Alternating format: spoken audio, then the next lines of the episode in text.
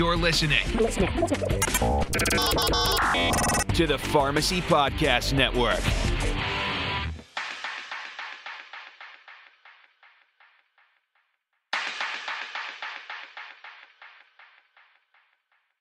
Hello and welcome again to another edition of Game Changers Clinical Conversations. I'm your host, Jeff Wall, and welcome back. Hopefully you've been listening to previous podcasts, and hopefully it's kind of whetted your appetite for more information. Hopefully you're liking the podcast, and I'm hearing that where a lot of people are at least downloading it, so I'm very happy to hear that, and hopefully this is always some information that you can use that and put into your practice, and also some pretty easy CE to get. And that's the other piece about this is, you know, we are sponsored by CE Impact, and these are all set up for CE. So just head on over to the CE Impact website and get your CE for this. If you're going to go through the pain of listening to my voice, you might as well get something for it, is the way I look at it. So, and in all honesty, it's about the easiest CE you're going to probably get. I think to myself, if you can get, 0.5 CE for listening to one of these, and you're just listening to it on the way to work one day, I really can't think of an easier way to get your CE. So please head on over to the CE Impact website and do that. Also, if you like us, please like us in the more technical sense on wherever you get your podcasts, and spread the word to all your fellow pharmacists and other healthcare professionals about Game Changers Clinical Conversations. And today we are going to continue our role of not talking about COVID for another week. I don't know how many more weeks we can get through and do this, but we're going to keep trying. And I found a paper that came out a couple of weeks ago in the Annals of Internal Medicine I thought was pretty interesting, and I thought we could talk about the paper a little bit and then even expand it out to talk about some of the implications for pharmacists. And that this paper looked at the association between oral corticosteroid bursts and severe adverse effects. Now, I know all of us out there are well aware of the fact that long-term steroids cause a host of adverse effects, including osteoporosis and cataracts and immune suppression and myopathy and osteonecrosis and all sorts of other things. But many people, I have to admit, I'm one of those people who just kind of thought that, well, the average burst and taper of steroids, probably isn't going to hurt the average person. Someone who gets a couple of bursts and tapers every year for an asthma exacerbation, I knew there was some data out there that suggested that those patients were at increased risk of osteoporosis, but I wasn't aware of any other big side effects. So this was an interesting paper, and we're going to talk a little bit about the paper and then kind of talk a little bit more generally about what I think the boots on the ground pharmacists can do when it comes to corticosteroid adverse effects. So this was a paper, again, out of the Annals of Internal Medicine, and we can put a link to it in the show notes. It was a large population cohort study done in Taiwan. Like many other countries that have socialized medicine, they're able to do these gigantic types of studies because there's only one real big health system and that they have to deal with. So they're able to pull data from that health system and get some pretty good information. So this was a study, again, that looked at the association between bursts of steroids, so usually for less than 2 weeks, and any serious adverse effects that were associated with them down the road. Now, again, keep in mind this is a retrospective kind of population-based cohort study. It can't prove causation, as always, but it does give us a window into some things we need to kind of be taking a look at when we think about short courses of corticosteroids. So, in this study, again, they basically took a look at about 2.6 million patients. So again, gigantic numbers, but that's what you can do when you have these kind of databases at your disposal. And they wanted to take a look at the incident rates of serious adverse effects with steroid burst users and then non-steroid users, as well as the incident rate ratios within 5 to 30 days after they started their steroids, and then 31 to 90 days. So even after they completed the steroid burst, was there a delayed or long-term adverse effect associated with it? And so, again, about 2.6 million patients they looked at who received a single burst of steroids were included. They got steroids for the things you would expect. Most of them were kind of skin disorders, so various and sundry sort of allergic reactions, atopic dermatitis, stuff like that. And then respiratory tract infections or respiratory tract diseases such as asthma for, asthma exacerbations or things along those lines. And they looked at looked at the data kind of interestingly in that they looked at the reference period in the first 90 days and then the washout where the steroid burst initiation occurs. They wanted to make sure that people didn't have any of these side effects or issues before they started steroids, then the steroid burst initiation, and then they looked at, again, that first period, which is the first 30 days during and after completing the steroid burst, and then the post-treatment period, which they considered 31 to 90 days after.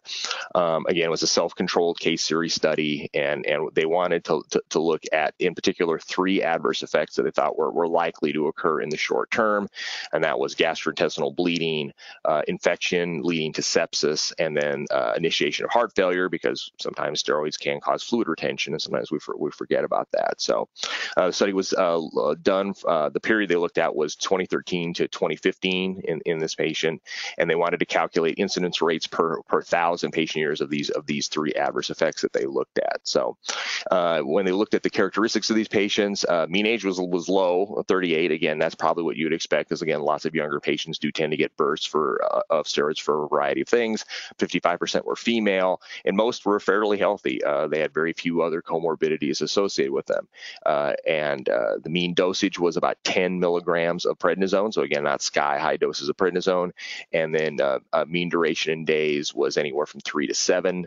And what they found in the study was that there was a fairly high incidence rate per 1,000 patient years of all three of them. But the big one, the one that surprised a lot of people in the study, was GI bleeding, where they found an incident rate of 27.1. Actually per 1,000 patient years, so a sky high number of patients in the short term who had a incident of GI bleeding, again based on medical records. This is again all a retrospective kind of database type study. So again, that was very surprising. There was also an increased incident rate of infection leading to sepsis at 1.3 and heart failure at 1.5. So those aren't not important, but the one that really surprised a lot of people with this study was at risk of GI bleed. And interestingly, the risk was highest, I guess not surprisingly, in that first 30 days, but it didn't completely disappear after that 30 days, and that risk was still evident in the 31 to 90 day period. And actually, that was a common thread that worked through the entire study when they looked at these three side effects. And infection leading to sepsis was high throughout the 90 days. And so was heart failure, but the GI bleed thing, I think most people think, well, gee, there's this kind of direct irritation to the stomach, or maybe blockade of prostaglandins, which leads to increased risk of GI bleeding. That would disappear within a few days of you stopping the steroids, and that's actually not what they found in this study. Now, like all retrospective database studies, it has a number of limitations, and so I'm not saying that we need to suddenly run out and stop using steroids, or that patients who might have a history of peptic ulcer disease can't get bursts of steroids, because again, it's a retrospective study. They did not look at other factors or other confounders which might play a role, such as alcohol use, smoking, things along those lines, or non-steroidal use. Again, the data to date has suggested that by themselves, corticosteroids do not cause GI bleeding, and there's been several meta-analyses of randomized controlled trials that have looked at this and have found that by themselves, steroids don't tend to cause GI bleeds or peptic ulcers. And that's what I usually tell my physicians, because I get calls and every so often from physicians who are like, yeah, I'm starting this patient on 60 milligrams of prednisone for whatever disease, and do I need to put them on a proton pump inhibitor? And my answer to date has been no, I don't think you do, because the data had not supported that. And this is kind of the first study that kind of goes against that a little bit. Now again, you have to look at the level of data. This is a retrospective cohort study, or retrospective database study, whereas the data that we have that it doesn't increase the risk of GI bleeds comes from randomized controlled trials. So I'd still probably lean on that, but this does suggest that perhaps, especially in patients who are at high risk, maybe they've recently had a GI bleed or things along those lines, we may need to be a little bit more concerned about the development of GI bleeds in patients who develop who receive burst and tapers of steroids. So again, I'm not saying we need to panic. We need to run away into the night screaming that we can't ever use steroids without causing all these side effects. But this study does suggest that again, particular GI bleeding, but even other types of adverse effects can occur with short bursts and tapers of steroids. And I think it's incumbent upon pharmacists, I think when we're taking a look at these patients is, what can we do? Well, I think the first is I think in patients who are getting bursts and tapers of steroids, that unless they're directed by their physician for reasons I couldn't really tell you, they should probably not take non-steroidals while they're taking their burst and taper of steroids. Again, we have other data suggesting that it does increase the risk of GI bleed, and we don't know that wasn't the reason why there is this big increased risk of or incidence of GI bleed in this study that we're discussing here. So it may just be that's the issue.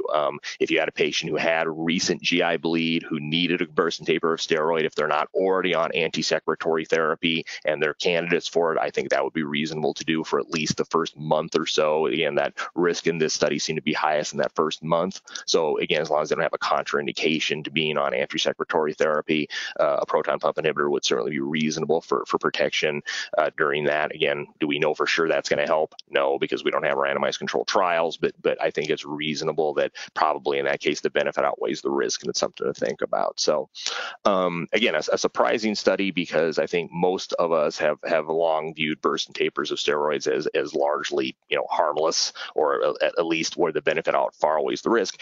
And in many cases, they still do. I mean, again, keep in mind that we will use bursts and tapers of steroids for a wide variety of conditions, and lots of inflammatory conditions, will often require bursts and tapers of steroids. I don't think we want to negate the benefit of these medications for these types of diseases.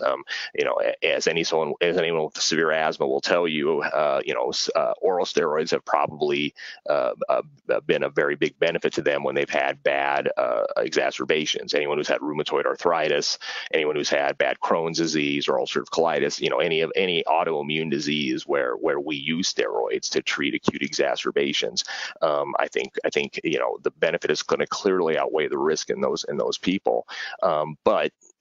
I think we do need to kind of think about the fact that you're not going to get any real serious side effects because you're only on it for a couple of weeks, just simply may not be the case. So that is kind of talking about, the short term. So what about the long term? Because even though I think, there's been a general acceptance in areas of like rheumatology and dermatology and gastroenterology to try and get people off of chronic steroids, the sad fact is that some patients just have to be on high dose steroids for weeks, months, years, some cases, The classic disease that I think primary care docs run into with this is polymyalgia rheumatica, which is not uncommon. It does affect elders not uncommonly, and the treatment really is high dose steroids for a year. And those patients are going to be at risk of more of some of the more long term side effects. So, we've talked about the short term side effects of steroids and how we should be on the lookout for those, but let's not lose sight of kind of the long term side effects in people who do have to be on steroids for a long period of time. So, what are some of the things that are we all know are kind of associated with them? Well, probably one of the biggest ones is osteoporosis, right?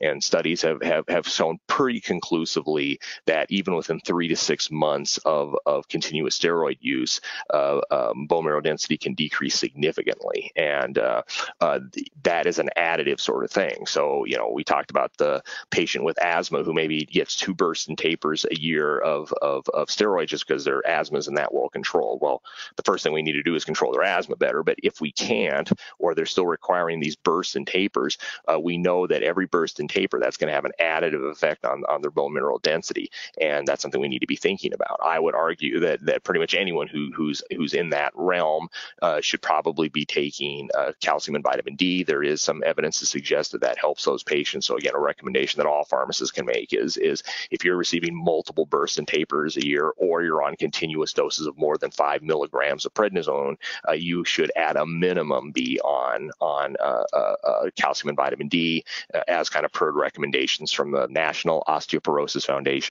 What about bisphosphonates? The American College of Rheumatology a few years ago had guidelines on this, and they basically said that we know that these patients are at high risk for osteoporosis, and they should probably, if the patient's going to be on high dose steroids for a long period of time should probably go ahead and get bone mineral density screening with a DEXA scan. And if they're at the appropriate risk, use the FRAX scoring. And I'm sure many of you listening are aware of the FRAX scoring system for osteoporosis. And if they're candidates, yes, then bisphosphonates are absolutely reasonable and actually have been looked at in patients with corticosteroid-induced osteoporosis and been found to be a benefit. So that's certainly reasonable. That's something I think that's going to happen more at the prescriber level. Certainly, though, pharmacists can be aware of it and make that recommendation. But I would say, again, even in patients who perhaps have normal bone mineral density or don't qualify to be on bisphosphonates, that it is certainly reasonable that all these patients should be on calcium and vitamin D. The other question I get asked a lot about with chronic steroids is the risk of infection. We know that steroids are immunosuppressive, and you are at risk for a wide variety of different types of infections when you're taking these medications. But probably the one that I think is garnered a lot of interest in the last at least 15 years has been pneumocystis. And again, I'm an old man, so I still call it PCP, but now it's of course pneumocystis jirovecii, which is what again used to be PCP. Obviously, was a huge player in the AIDS epidemic, and it can still very much occur in patients even who are immunocompromised. But when patients are on steroids, we know that patients who are on steroids are at increased risk of developing a PCP or PJP pneumonia. So some have advocated the just like you'd have someone who had HIV or AIDS that they should receive Bactrim prophylaxis for that. And there's some controversy about who, when, where, and things along those lines. Most of the recommendations that I've read have suggested that it is reasonable to consider Bactrim prophylaxis in patients if you think they're going to be on more than 15 to 20 milligrams of prednisone or the equivalent for more than 3 months. So if you have someone who they have a rheumatologic condition or a dermatologic condition that they're just going to be on high-dose steroids for a long time, then it is reasonable to start Bactrim prophylaxis in them. Again, that can be one at bedtime or sometimes even 3 times a week, and that's something I think as pharmacists we need to be more aware of, because especially primary care docs I think often forget about that piece of it, and we can help make that recommendation. Obviously, you'd want to take care in patients with poor renal function, patients who are on lots of other drugs that may lead to hyperkalemia. Bactrim does have a lot of weirdo side effects that you do have to kind of keep your eye on. But again, most of the recommendations that I've read suggest that the benefit does outweigh the risk in these patients, because PCP pneumonia can be deadly, as you know. The question is, when do you stop that prophylaxis? Again, that's kind of hazy, and we don't have really good randomized control trial data to answer that question. But again, most of the stuff I've read suggests that really once you're below 15 milligrams for over 3 weeks, it's okay to go ahead and stop the prophylaxis at that point. So probably start prophylaxis at 20 milligrams, and then especially if they're going to be on it for 3 or more months, and then as they start to taper down 15 milligrams or below, it's probably reasonable to stop prophylaxis in those patients. So something we need to I think advocate for more. Certainly, I've in years past, I probably wasn't as vigilant about watching that. We would send patients home on high-dose steroids for XYZ reasons, and I just kind of said, okay, well, make sure they're on calcium, and we'll pat them on the head and send them out. But we really should, I think, be better at taking a look at that. So, and then finally, adrenal insufficiency. Anyone who's on long-term steroids is because of the negative feedback loop of the adrenal system, their own adrenal system is just going to simply stop making adrenal hormone, and that's a problem when the patient undergoes any sort of physiologic stress. And so, when the patient has to undergo surgery, or they get sick for another reason, anything along those lines can trigger acute adrenal crisis. And the problem is the symptoms are fairly non-specific. They complain of weakness and malaise. A lot of times they have myalgias. They have they can have nausea and stuff like that. So those are all really, kind of vague symptoms. Where I get concerned is when you see somebody who's got, I think, kind of the two or three big ones of hypotension, decreased consciousness or mental status changes, and hyponatremia. So, if you start to see their sodium get down, you start to see their blood pressure starting to go down, and they have some mental status changes, and someone says, oh yeah, by the way, they've been on 15 milligrams of prednisone for rheumatoid arthritis for the last year, something along those lines, and they're here in the hospital with pneumonia, they're here in the hospital because they were in a car accident, whatever. You have to think about adrenal insufficiency in those patients, and again, patients who are on long-term steroids really can develop secondary Addisonian type symptoms. And in my world, in the hospital, what we tend to do is put those patients on so-called stress steroids. So we'll put them on 50 to 100 milligrams of hydrocortisone Q8 hours for a day or two while they're getting better from their illness or overcoming whatever reason they're in the hospital. We tend to use hydrocortisone because it is probably physiologically close to the cortisone that your body makes, but probably any steroid would work, with the exception of dexamethasone, because remember that dexamethasone has no mineralocorticoid effects; it's only glucocorticoid effects, and you'd want both in those cases. So, I think keeping an eye out when somebody has those kind of symptoms and thinking, is this patient suffering from adrenal suppression or crisis because they're sick for another reason and they're on chronic steroids? You could argue in someone who's been on high steroids for a long period of time, perhaps patients who are on who are like a solid organ transplant patients, things along those lines, that it wouldn't even be unreasonable to do some education with them about the signs and symptoms of adrenal crisis and make sure that they know to call their doctor in case they get into trouble with that. So that's kind of a whirlwind tour of corticosteroid short-term and long-term adverse effects. Again, steroids are great drugs. We use them for so many things. Even when we don't really know what's going on, we often use them, and they can often really help. And so that, they're great drugs and they have a lot of therapeutic benefit, but they, as we all know, have a ton of side effects as well. And that's something we really have to keep an eye on in both the short and the long term, as this paper has shown. So that kind of wraps us up. But before we go, a word from CE Impact, talking about both clinical conversations and some of the other great programs they have going on for continuing education. Hey, Pharmacy Podcast Nation, are you tired of searching for meaningful CE? CE Impact brings learning to you through a continuing education subscription service. That's right, no more searching. It comes directly to your inbox, and it's really good. Subscribe today at ceimpact.com to receive a hot topic CE course on the first of every month. You'll also receive bonus content and tools to implement your learning. Plus, participate in a live journal club continuing education on the second Wednesday of every month to keep up on evidence-based information. If you want to keep searching for good CE, you might or might not find it, and you'll waste a lot of time searching. Or you can sign up today to get CE Impact's subscription service and have all the CE you need when you need it. It's that easy. Once again, go to ceimpact.com and sign up for the subscription service. Don't waste another minute. CEImpact.com. Let the learning come to you. So that wraps it up for another edition of Game Changers Clinical Conversations. So, bottom line, steroids are good, but also have a dark side that we have to be careful of, and we can help protect our patients against some of these short and long-term side effects if we keep an eye on them. So that's it for this edition. Thanks very much for listening. Again, like us wherever you're listening to podcasts. Head over to CE Impact and get your CE for this, and we'll catch you next week. Remember, time flies. I don't know where it's going, but the most important day is today. See you next week.